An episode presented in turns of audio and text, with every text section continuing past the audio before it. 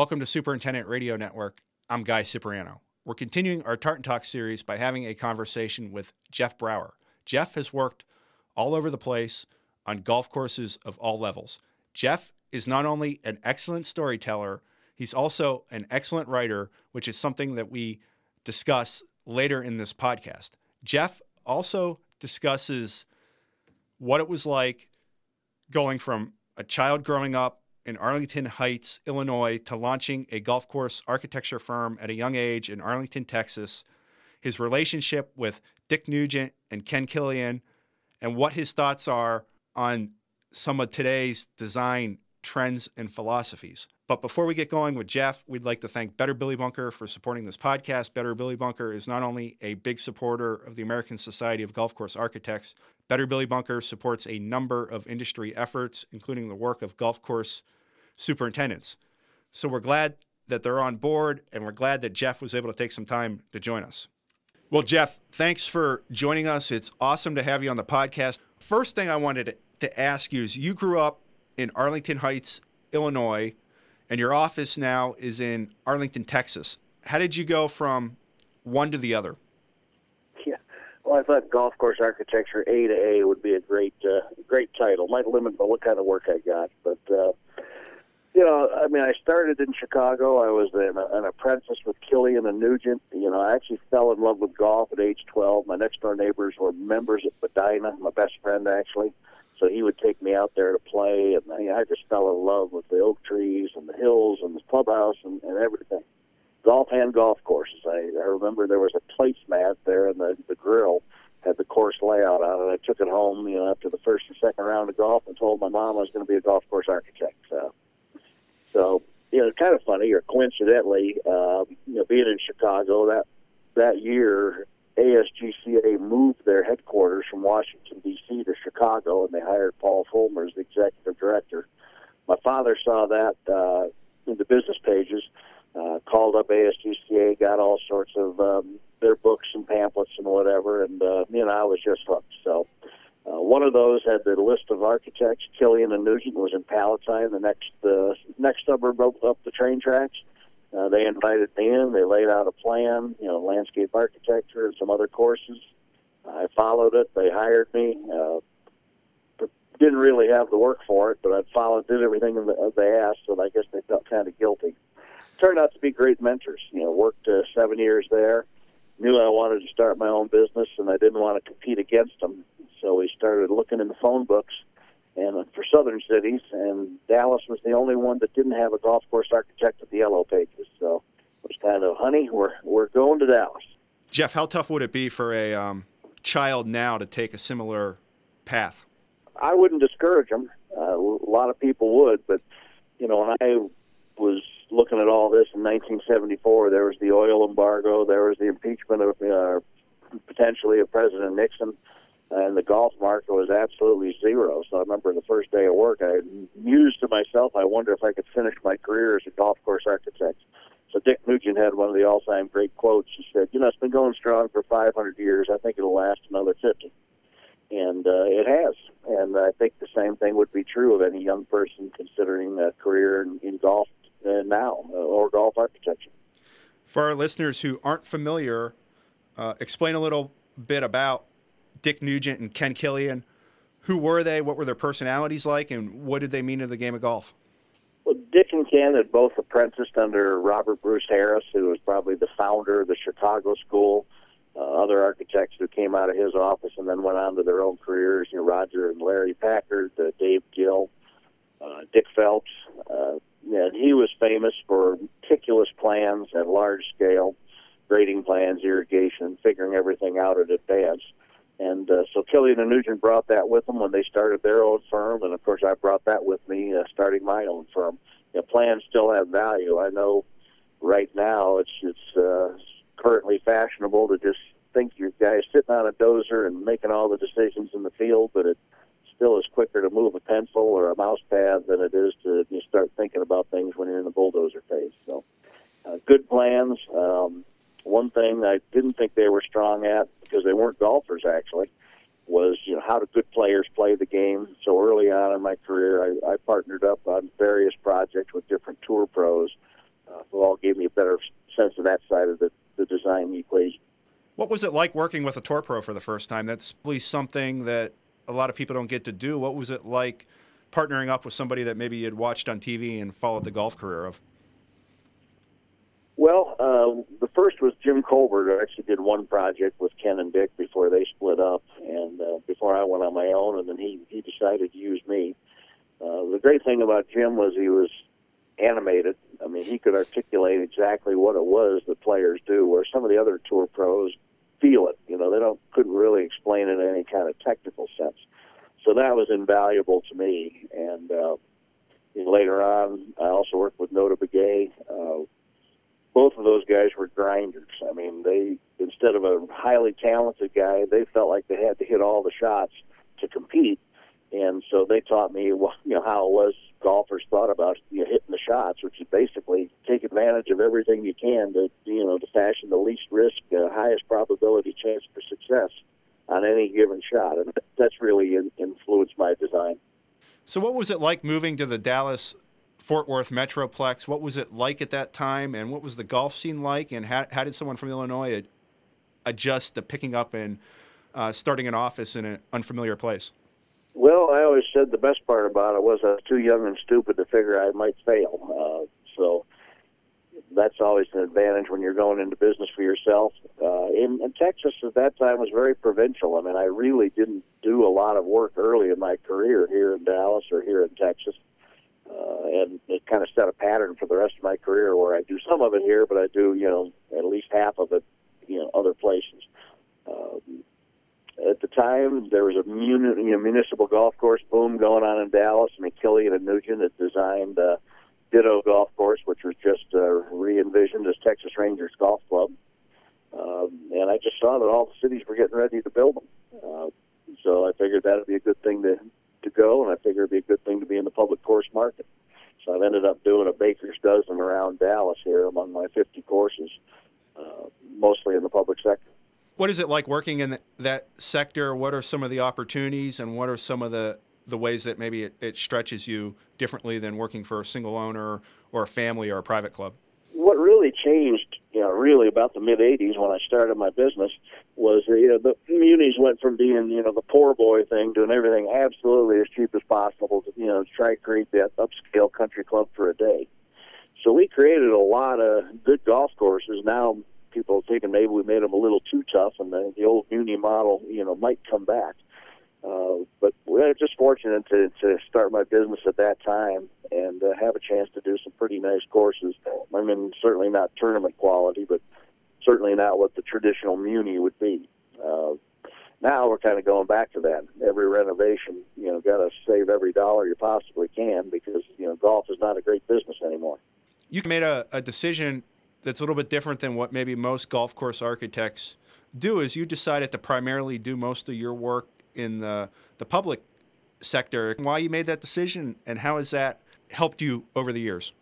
Well, golf is, you know, no doubt been moving since I've been in the business, thirty something years. Uh, you know, towards more public courses. I think two thirds are public and one third are private. You know, I felt like the guys like Jack Nicklaus were always going to have the advantage on, you know, on some of those big name projects. So basically, you know, you have more customers to shoot at. Um, and you know, some guys would like their legacy to be a number one course or a, or U.S. Open course, but you know, through history, I'm I'm proud to be in that whole you know cluster of golf course architects who made golf affordable and and pleasant to the everyday golfer. I mean, like I say, we played Medinah Country Club, you know, then I went to uh, my dad couldn't afford to join, so I played public courses, and I could see the difference. So you know, it's it's a challenge, but it's you know really very satisfying to give the public golfer something close to country club levels. I believe Chicago's got more public golf courses than any market in the country. Were there any places that you and your dad played that influenced you? Well, not particularly in design. I mean, like I say, uh, the Medinah thing was good. Uh, I worked at Glencoe Golf Club, a very good public course uh, on the North Shore, a couple summers for maintenance. That was part of the Killian and Nugent plan. You know, get some landscape construction, get some golf course maintenance. Um, but you know, I, I remember even looking at Medinah. It was sort of like you know, I read all these articles. I mean, at the time, Herbert Warren Wind came out with an architecture article at Golf Digest, and there were a few others. And even Medinah was bunker left, bunker right. So I read all these things about strategy, and then I say, but I don't see it. You know, I just don't see what the deal is. There's no strategy to bunker left, bunker right. How many different bunker combinations are there on a golf course? How many different bunker combinations have you done? Well, you know, that's the interesting part. Um, for all the mantra of, you know, let the land dictate and so forth, uh, you know, I find me and I think most architects tend to get repetitive. And so what I tried to do is actually get a hip pocket list of things, like on tee shots. If you if you think about it, of course, most people want to hit a driver, and you know you can ask them to carry something, stay short of something, or miss something on a, on the lateral side. And there's a lot of different combinations. But basically, um, you get down to that. There's maybe 14 combinations, and then if you change, let's say water to sand or sand to grass, you know, 30 or something tee shot combinations, and probably a, you know a similar number. So in striving for variety, I mean, it sounds counterintuitive, but I actually started with a list of the of the different ways we can set up tee shots, different ways we can set up approach shots to the green. Jeff, in your mind, how important are well designed and well built bunkers to a golf course? Well, they're traditional. Uh, I've only done or two courses with no sand bunkers and all grass bunkers, and you could do it. And and the, the various grass features could certainly challenge golfers, but it's such a visual game, and I think you know the TV generation and now the phone gen- and device generation, and we're, we're visually stimulated, and the bunkers uh, are golf's you know best way to to visually engage the golfer. So. Uh, they're important that way, and again, the, over the last decade, as the golf boom has worn off, I mean, making them practical with the bunker liners and reducing the slopes and keeping the drainage out of them and things like that is uh, you know, just really increased in importance because now you hear some superintendents say they spend more on maintaining bunkers than they do on greens, and uh, you know that's just crazy. I mean, greens should be your focus. Uh, so anyway, we spent a lot of money. The interesting thing is, you know, over the 30 something years, we keep striving for more perfection and we keep making it more complicated. But then somehow the, the, the goalpost moves back a little bit more and it's still not enough. and we, you know, we keep going forward, we keep going forward, striving for more perfection. And um, there are times when I wish that, uh, you know, golfers would just accept a little rugged around the edges. What was your reaction when you first heard a superintendent tell you that he or she spending more time on the bunkers than the greens? Have you heard that in your travels, and what's your reaction when, when you do hear that? Oh well, again, I, it's obvious that if we're going to keep the cost of golf down, they can't do that. Years ago, I was doing a country club renovation and a public course in, in the same town, and uh, so the public guy raked twice a week and didn't edge bunkers all the time and was spending sixty or seventy thousand. But the country club guy had the direction that if a guest comes out, it needs to be perfect all seven days of the week, and he was spending a couple hundred thousand, you know, uh, five times as much. So. Um, it's it's really the frequency that you know whether or not you're going to accept one day with a, a little bit of crusty sand or a you know little bit of weeds around the edges. Of course, that's what the Navy got started. The whole you know edge, rough edge bunkers and, and longer grass going you know, in an attempt to uh, eliminate some of the edge maintenance. That seems to take a lot of the time. Are bunkers a regional thing? I mean, you you work all over the country. Is how you would design and implement a bunker different in, let's say, Texas compared to Minnesota, or does everybody want the same thing? I guess what I'm asking is, there some regional flair in bunker design? Well, yes and no. I mean, I think everyone is influenced by you know the, what the current hot courses are. You know, the Streamsongs and the Pacific dunes and that rugged look along the ocean. Um, the differences really get to be, you know, Texas has got a lot more wind and they got a lot more rain uh, which tends to, you know, the practical bunker here is flatter and, and deeper set below the grade if you can do it, uh, just to keep the more sand in the bunker and, and you know, from blowing out because it gets to be a big expense. You know, you go to, there's even Chicago, you know, the Windy City moniker was really for the politicians as much as the actual weather. Uh, and, you know, you can do different things. But, uh, again, we try to tune the style basically to the environmental conditions. When we redid La Costa with Damian Pascuzzo, you know you got a low rainfall climate, uh, then you can do the steeper slopes in the capes and bays because they're not going to be washed down you know, every three or four days or two weeks or whatever. You live in a pretty windy place. I mean, Dallas is a, a very windy city. How does wind factor into your design decisions? Well, this is one of the things that you know Colbert taught me, uh, among other pros. But he was the most animated. He says, Jeff, you know, if the wind's blowing left and I got a lot, left lie and the green is angled to the left, I mean, the parts, I'm going to hit a hook. Um, you know, you have to factor in what the wind is going to do to the golf ball.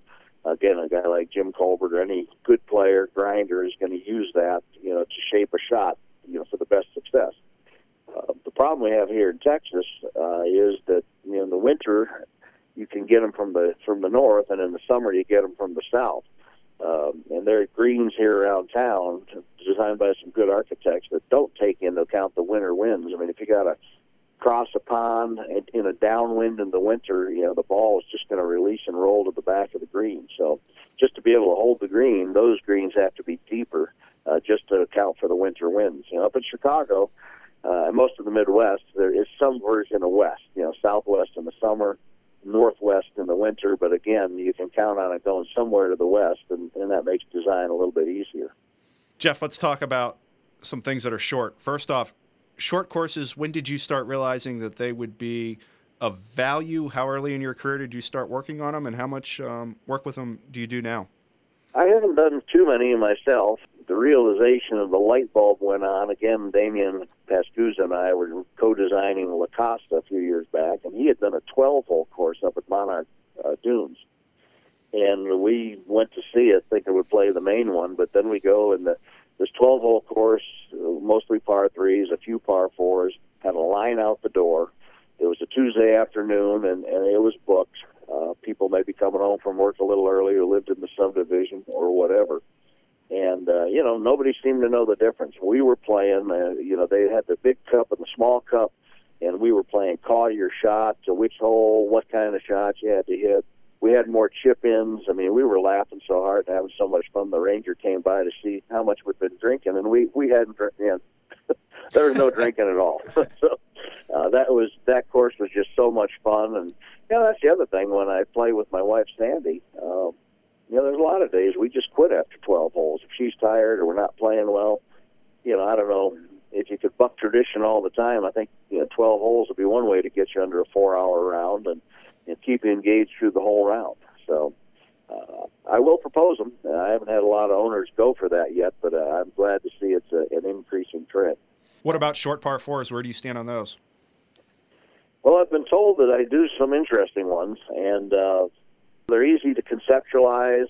Uh, you know, golfers. You know, that's the other side. As I get older, you know, the better I used to play, and you know, the design just seems to focus on the long, hard par fours to stop stop some tour pro. But you, know, you go out and play golf in America, you know, with real golfers, and you find out that the 360, 370s, you know, that's the hole that's fun for those guys because you know, it's fun if you can hit a green with a driver and an iron kind of like the pros. I mean, the distance differential has got to be so much that uh, you know you used to think forward tees could kind of get you close, uh, but now the distance differential is so much. I mean, we really that's kind of the genesis of the forward tee movement.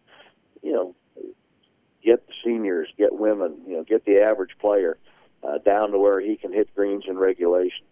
Has that been a shift? Do those players have more say in decisions than they used to? You know, I hope so. I mean, when you do go in and do a, a master plan or whatever, you try to get a broad cross section of golfers. Uh, and the public side, you know, usually you don't. You may have one symbolic meeting, uh, but really the Parks District or whoever's in charge is making the decisions. I think just architects and and uh, golf managers are just now realizing that we we did spend a couple decades designing for pro tournaments that were never going to come, you know, to this particular course and now you're designing around 80 to 90 percent of average golfers who really pay the bills use the course every day, and that's where we started in golf, and um, you know that's where we're at now. I hope, and like I say, the, the there are a lot of great golf courses built in the last 20 years. Uh, right now, the trend is remodeling them to reduce the bunkers. You know, look at some of the data where shots land and shorten the tees and and make them playable for the you know the everyday golfer each and every project is special to a golf course architect, but which ones have really stood out in your mind? Which ones have been really highly personal to you, Jeff, and kind of tell the story of what you've done and what you're going to do in the future? I've always liked to travel, and one place in particular I found that I really enjoy is uh, Minnesota. and I've done four big projects up there, a couple other minor ones and studies, uh, and they're all highly ranked in the public course rankings. You know, it was easy to be good because it was 105 degrees here in Dallas. They called up and said, you know, we need you to come up here and look at something. I mean, I was on the plane, you know, by the afternoon, uh, get up there in the cooler temperatures. Uh, and then, you know, here in Texas, you know, tumbleweed is a specimen tree and the, the the North Woods up there. It's just so beautiful. So I did two courses for Giants Ridge for the state of Minnesota. I did the Wilderness at Fortune Bay for the uh, Bois Forte Band of Chippewa, and then uh, just last year we reopened Superior National, which is a 1990 um, Don Herfort design, and uh, but it was kind of designed. It needed to be a resort because nobody lives in that area, and they kind of designed it as a municipal course. So we sort of upgraded that to resort standards, but didn't spend a lot of money doing it. Fortunately, Don was uh, good at routing holes, and we didn't need to do any major surgery on that. And rebuilding in place is always less expensive than doing a total reroute of a golf course. How much golf enthusiasm is there in Minnesota? I believe it's got the highest participation rate in the country. People like to go outside and do things. Do you sense that when you're an architect? Do you do you sense that you're in a place where people really love the game of golf? Yes, you can really feel it up there in Wisconsin. And the other thing you feel is that you you do see more women playing golf up there.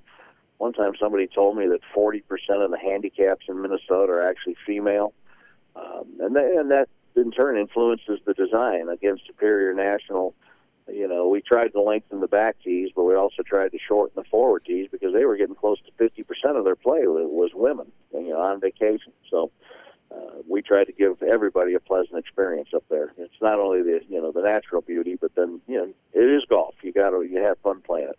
Jeff, do you do some things different on a resort course where maybe people are coming in and playing it once or twice a year compared to a daily fee or a private course where people are playing it quite frequently? I think so. You know, a private club, if you come across a hole or certain features are blind, uh, you know, obviously the golfer's not blind the second time, and they learn. You, know, you figure they're playing that course most of the time. You know, any kind of public design, I, I usually like to treat every golfer as if they're playing the first time, and usually try to lay it out in front of them. No hidden hazards. Uh, maybe fewer subtle subtleties. Uh, you know, you talked about Killian and Nugent earlier. Dick Nugent was not a fan of subtlety uh, that you see in some of the old designs. Again, TV generation.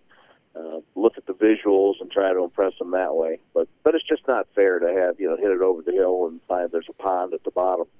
So we do try to lay the golf holes out, and, and the bunkering maybe is arranged uh, slightly more for the visuals. I mean, every bunker should serve a few different functions, but uh, certainly we're more uh, aware of the visual needs of a resort because you know you go out of town, you want to play something you haven't seen in your home course, so it, we, we like to make it a little more visually spectacular. In addition to being a talented golf course architect, you're also an excellent writer explain. Well, you would know, right? what uh, it's been like to write columns over the years, and how how is um, effectively writing an important skill set for anybody in this industry? Well, I think it's really important, especially it's important in sales. You know, they they say, and if you've ever hired anyone, you know, you start going through the resumes and you check out the easy ones that are bad in grammar or bad in spelling. And so when we put in a big proposal for a public course, you know, they got a hundred of them or even ten of them, uh, and it's just so easy to throw out and and not take seriously one that you know is bad grammatically.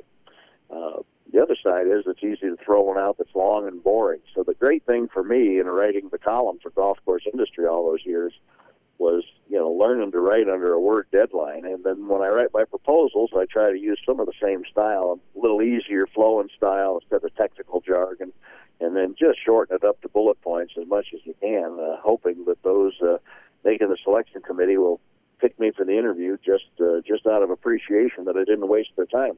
Any favorite columns from over the years your predecessor, like Mike Zawacki, you know, said, you know, most of the time you want to write a technical thing, you know, real world problems the superintendents face. But uh, over the years, I, I somehow got behind deadline and I put in a real goofy one about golf course architects not getting any respect. You know, told the readers to read it in the voice of Rodney Dangerfield, and uh, that one and a few others where you guys let me, you know, express a little more humor uh, but those are always memorable to me. and I got more comments on those than maybe the standard issue column over the years too. How tough is it for a golf course architect to get a lot of respect? I think maybe a lot of people have heard of some of the big names or former tour pros, but how tough is it for you and most of the other ASGCA members get the respect that you feel like you deserve?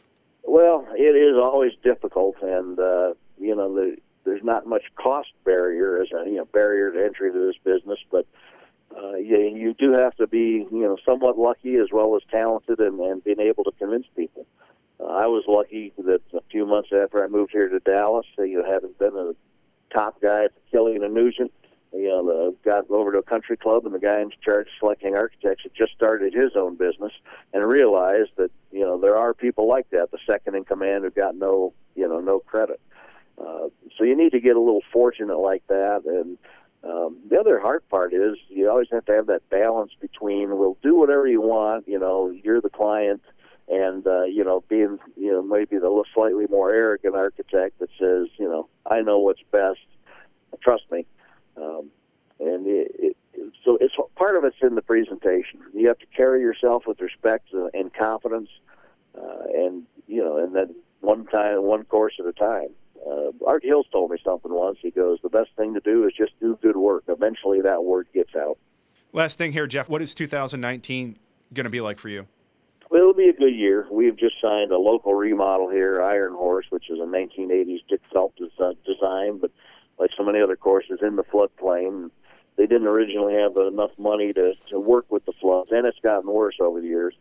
Uh, so we have that one big project signed up. We have a couple of small ones already in the hopper, and that's kind of how I've always worked the office. One or two big projects, know, gets it, and then the, the other one's still in the master plans and the consulting visits. Plus, we have a few exciting ones uh, overseas in the hopper that I'm knocking on wood. You never know some of these communist countries uh, today it's a go and tomorrow it's a no go. So if one of those comes through, it will be a, a banner year. Well, Jeff, thanks for taking time to join us. And also, thanks for everything that you've done for golf course industry. Jeff wrote his last regular column for our May issue, and it was wonderful. But we also would like to say that, Jeff, we, we hope that you continue writing for us. We're going to try to do it on a, a uh, freelance basis where you have something that you're really passionate about that you're going to go attack. So thanks again for everything, and we look forward to catching up with you again soon. All right. Well, it's been a pleasure working with you. Uh, you're always a pretty gentle editor, uh, which I appreciate, and try to let the writing style come through. And like I say, the readers haven't seen the last of me. I, I do enjoy it, and uh, there's some topics I think yet to be addressed, even after how many years we've written the column. So I, I'll be back in the pages.